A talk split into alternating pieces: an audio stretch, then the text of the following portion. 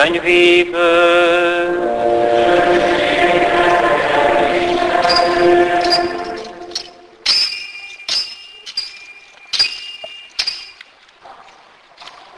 Abban az időben Jézus és tanítványai átmentek Galileán.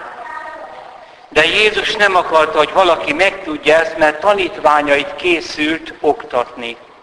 Ezt mondta nekik az emberfi az emberek kezére adatik, megölik, de miután megölték, harmadnapra föltámad. Ők nem értették ezeket a szavakat, de féltek megkérdezni. Azután Kafarnaumba értek. Amikor már otthon voltak, Jézus megkérdezte tőlük, miről vitatkoztatok az úton? Tanítványai azonban hallgattak, mert az úton egymás közt arról tanakodta, hogy ki a nagyobb közülük. Leült, odahívta 12-t, és így szólt. Ha valaki első akar lenni, legyen mindenki között az utolsó, és mindenkinek a szolgája. Aztán odahívott egy kisgyermeket, közéjük állította, majd magához ölelte, és ezt mondta nekik, aki befogad egy ilyen gyermeket az én nevemben, engem fogad be. Aki pedig engem befogad, nem engem fogad be, hanem az, aki küldött engem. Ez az evangélium igé. nostra verità.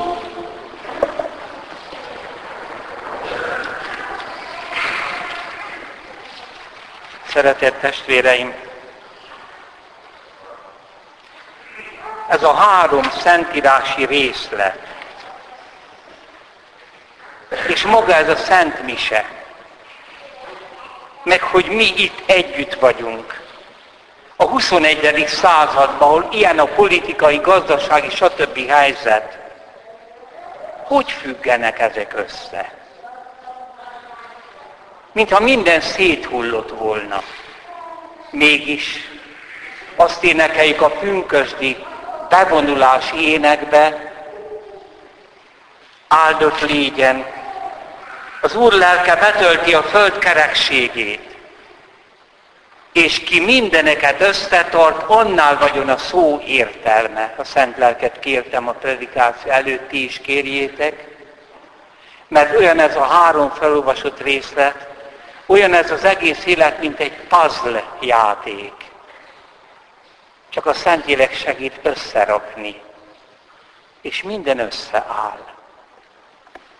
Nézzük csak a bölcsesség könyvéből ezt a részletet. Azt mondják az istentelenek, az Istenben bízó hívő embernek, aki magát Isten fiának nevezi, fogjuk meg, tegyük próbára ítéljük Rút halálra. Megmenti-e az Isten őt? Testvérek, az Ószövetségi Szentírásban egyes részletek, meg az Új Szövetségben is azért olyan sematikusak, mert a Szentlélek átvilágítja, és az összes kirakat pernek, az összes hasonló emberi magatartásnak a mély struktúráját, a szerkezetét tárja fel.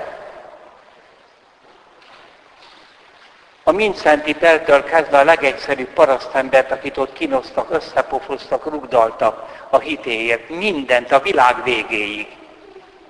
Most át van világítva. Bepöröljük, elítéljük, kivégezzük.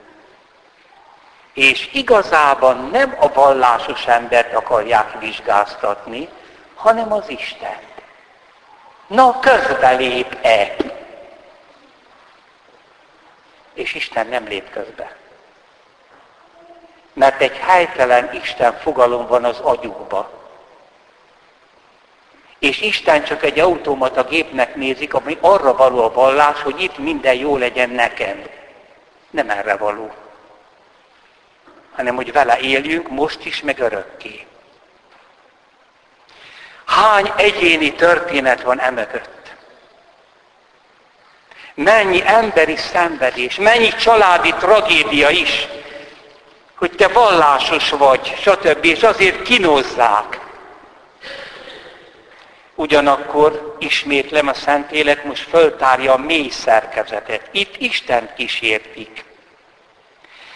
Persze, mi se vagyunk ártatlanok. Amikor bennünket nagy szenvedés ér, fölmerül, hogy Istenem, most miért nem lépsz közbe?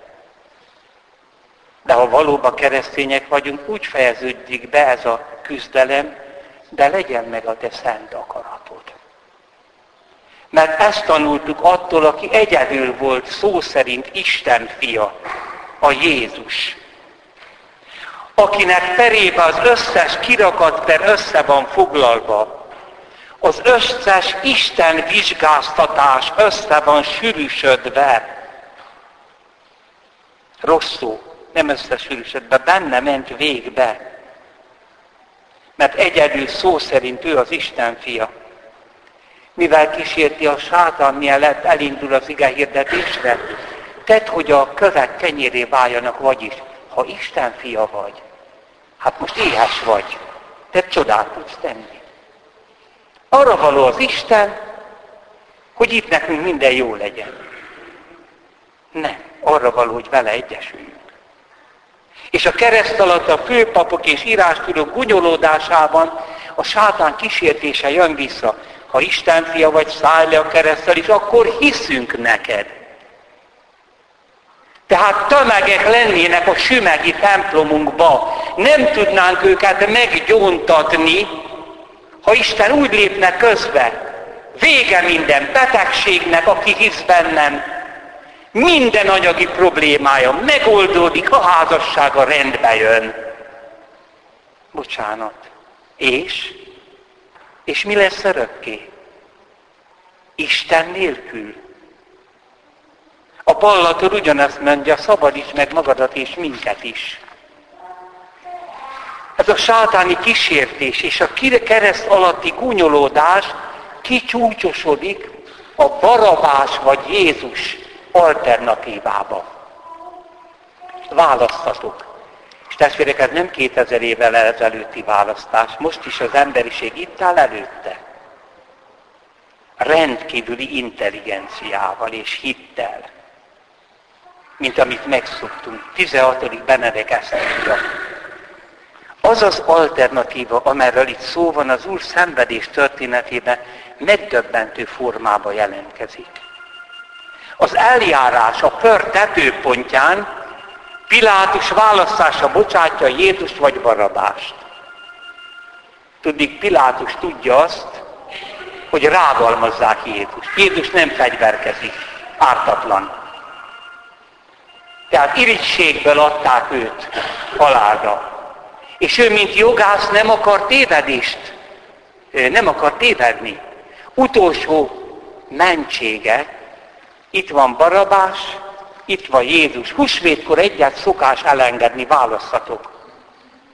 Na most azt mondja a 16. Benedek, hogy a János evangéliumban úgy van, hogy János barabás rabló volt, dehogy is. Ez többet jelent. Ellenálló harcos. Egy hírhet fogoly, aki a fölkelést vezette. Milyen fölkelést? Messiási fölkelést.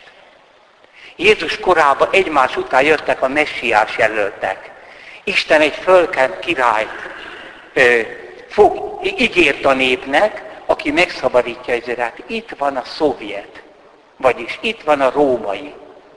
Letarolta a Szentföldet. Tehát most a messiásnak az a dolga, hogy megszabadítson minket. Ezt nem, de ezt reméltük, hogy ő szabadítja meg Izrael, mondják az Emmoszi tanítványok. Így lehet el kellett elkenni a proféták jövendőléseit kicsinyes politikai, gazdasági érdekeinken. És hát a választás annál is megdöbbentőbb ám, hogy ez a kettő messiás alak. Mert a barabás azt jelenti, hogy bár Abbas, az atya fia. És a harmadik századig még volt olyan kódex, Tehát olyan evangéliumi kódex, Origenész ezt bizonyítja, amelyben Barabásnak a neve Jézus Bár Abbas. Jézus az atya fia. Tehát két messiás van. Egy, aki azt mondja, hogy itt a Földön a haladás és az emberi erő kifejtés, amelyet Isten besegít, létrehoz egy végtelen boldogságot. És van Jézus, aki azt mondja, hogy egészen másról van szó. Engem meg fognak ölni, de harmadnap a föltámadok. Jézus mást akar hozni a világnak. Hadd mondjam előre. Az Isten. Csodálkozhatunk-e, hogy a tömeg barabást részesített előnyben? Ma ugyan melyiket választaná? Európa mit választott? Az állandó haladás és fenntartható fejlődés gyalázatos, hazug bálványistenének áldoz föl mindent. A globalizált ideológia megint egy babiloni toronyépítés. Megint egy bálvány Isten van a középen, aki majd rendet tesz, lesz világbéke. Meg fogjuk mindezt tenni. Jó, a vallás maradhat úgy a egyéni szférába. De mi fogjuk elhozni a világbékét. Ahogy ezt ígérte Hitler, és ígérte Stalin. De hullahegyekkel füzettek érte. Jézus azt mondja, az emberfiát az emberek kezére adják, megölik. De miután megölték, harmadnapra föltámad. Nem értették. És mi? Nekünk értenünk kell. Mert ők a föltámadás előtt éltek, és nem érthették. Mert mi az, hogy föltámad a messiás? Nem lehet kitalálni Jézus föltámadását. Ők arra gondoltak, hogy úgy támad föl, ahogy a Jairus kislánya, hogy elindul a vérkeringés, a szíve újra dobog, és Jézus mondja, adjatok neki enni. Meg úgy, ahogy a Lázár. Tehát, ha megölik, akkor visszajön erre a föld. És akkor mit intézett el? Újra perbefognák.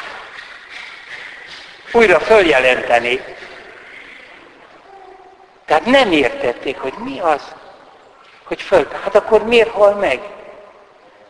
Újra visszajön, és Jézus nem jött vissza, hanem a testét.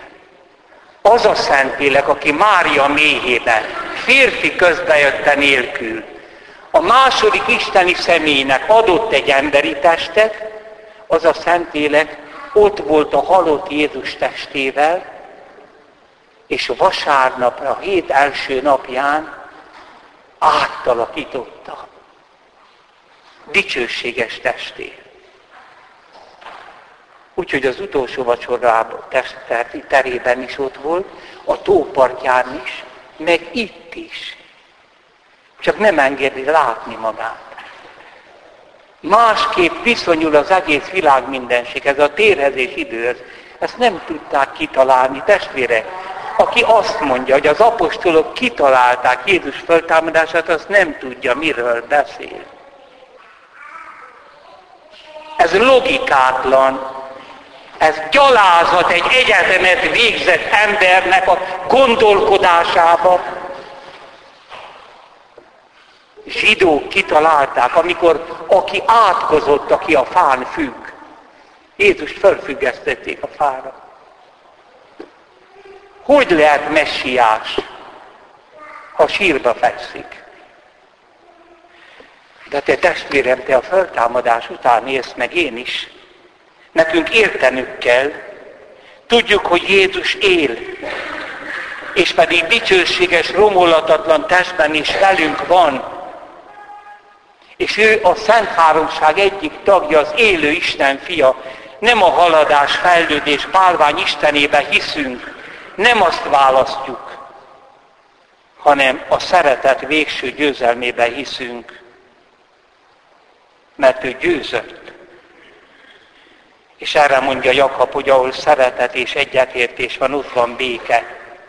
És azért van egy családba, egy plebániai közösségbe, egy városba viszály, ellentétes nézetek csapnak össze, gyilkosság, minden, mert az ösztöneiteket élitek ki, mondja Jakab. Ha szeretnétek egymást, amit Krisztus tanít, akkor már nem vádolhatnátok Istent, hogy milyen ez a világ. Igen, testvérek, és aki befogad egy gyermeket, engem fogad be, nem csak arról van szó, arról is, hogy egy gyermektelen házaspár fogadjon be egy gyereket. Megváltozik az életük, az az övéké. Ahogyan Csaba testvér befogad most már több százat vagy ezeret. De itt még mélyebb dolog is van. A gyermeknek az élete azt jelenti, hogy apám meg anyám szeret. És ha ők szeretnek, akkor mindent el tudok viselni.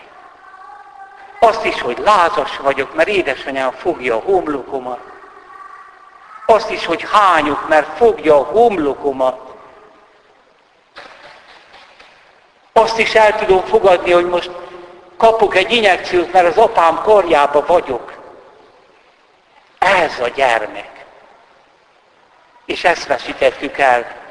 A gyermek nem egy paradicsomkertet akar. A gyermek realista.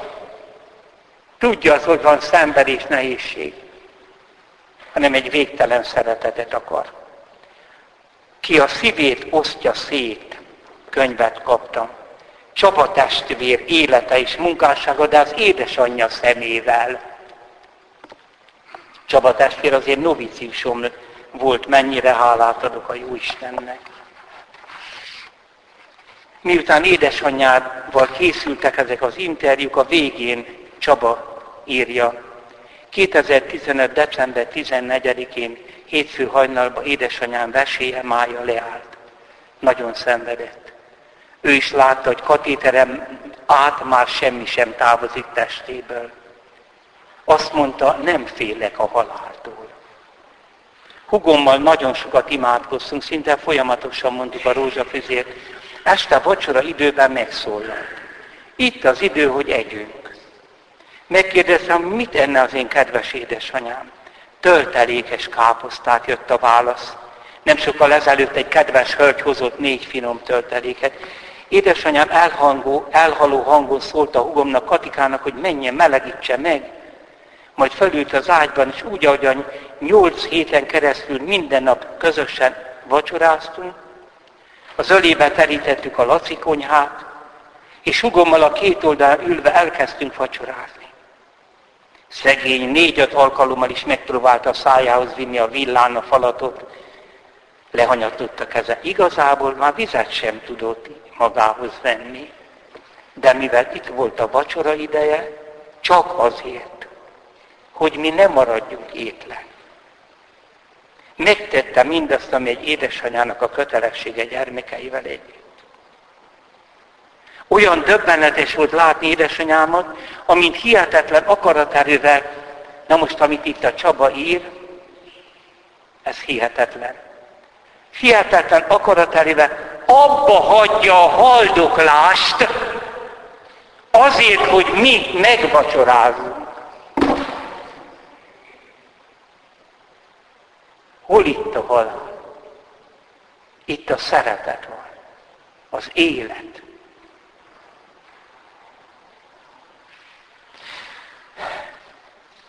Abba hagyja a haldoklást, hogy mi megvacsorázunk. Testvérek, a bölcsesség könyvében a kirakat pert és az igazat perbefogó gonoszok magatartása az egész történelmen végigvonul. Azt mondja, hogy te bízol az Istenben, na jobb lett a világ. 2000 év óta. Jézus eljött, az Isten fia, meghalt és föltámadna, és mi lett jobb? Csak a haladás, az orvosi tudomány, stb. azt segített rajtunk. Egyébként kimutatták, hogy az orvos tudománya modern, az csak keresztény berkeken belül születhetett meg. Mit hozott Jézus? Nem változott a világ. Mit? Istent. Istent, hogy a boldog és szép napokban az örömünk ne fulladjon be. Hogy úgy tudjunk egy vasárnap örülni, hogy lesz egy végső ünnep. Hogy az Isten letöröl a szemünkről minden könnyet, és asztalhoz ülhetünk. Hogy a munkanélküliséget, az, hogy kirúgtak valahol, Istennel éld át. Nem történt tragédia. Veled van. Ő is keményen dolgozott, és Palesztinában akkor munkanélküliség volt. Hol kaptak munkát Józseffel, hol nem. És hogy gyűlölnek téged? Hogy elhagytak téged? Jézus is megtapasztalta. Ebben az elhagyatottságban is veled van mától kezdve az Isten mert Isten emberé lett, értünk, meghalt, föltámad, és kiárasztott a szívünkbe a szent lelket, és azt mondta az utolsó órákban, hogy aki szeret engem, atyám is szeretni fogja, hozzá megyünk, és benne fogunk lakni. Mikor Istent a gonoszok levizsgáztatták, végleg a názereti Jézus esetébe kiderült, hogy ők lettek levizsgáztatva. Bizonyítékot kaptak az előfeltételezésükre. Isten nem lépett közbe, hogy az ő hívét megmentse itt a Földön. Tehát akkor nincs is Isten, meg az Isten gonosz, meg nem is megyek templomba, stb. Nem veszitek észre, hogy a bűnbe ben van a büntetés? Az a büntetésük, hogy egy rossz istenképük van. Hogy az Isten csak marhának, meg lónak nézik, aki hozza a szekeremet.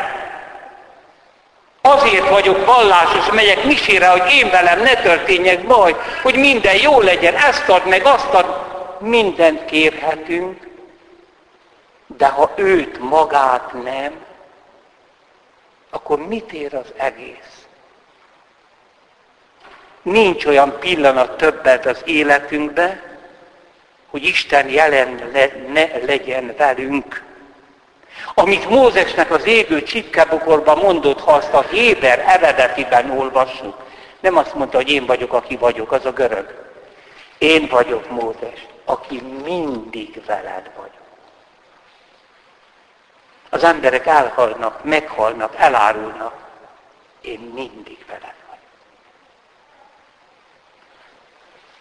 És a mai világ is levizsgáztathatja Krisztust, és meggyőződhet, hogy neki van igaza.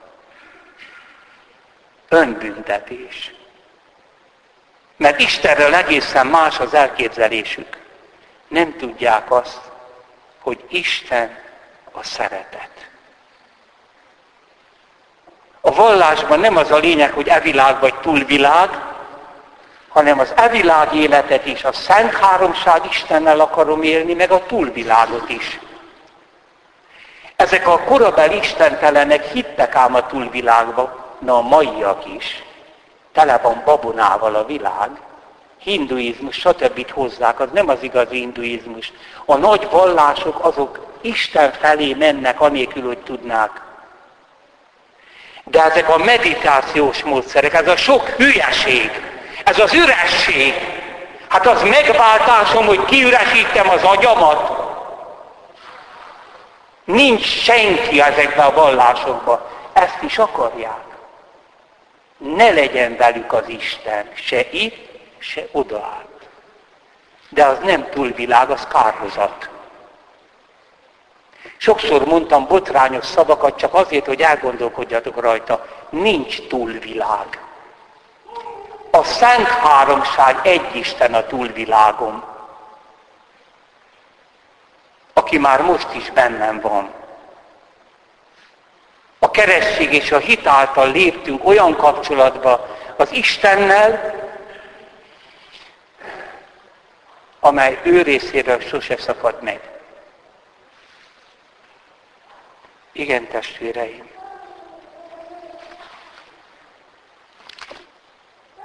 Hiszek a szeretet végső győzelmében, mert csak a szeretet győz itt a Földön is. Senki és semmi nem intézel semmit, csak a szeretet, és oda át is. Mert a szeretet örökké megmarad. Miért? Mert szeretet az Isten. Amen. Hiszek az egy Istenben, minden ható, ennek is minden láthatónak és láthatatlannak teremtőjében,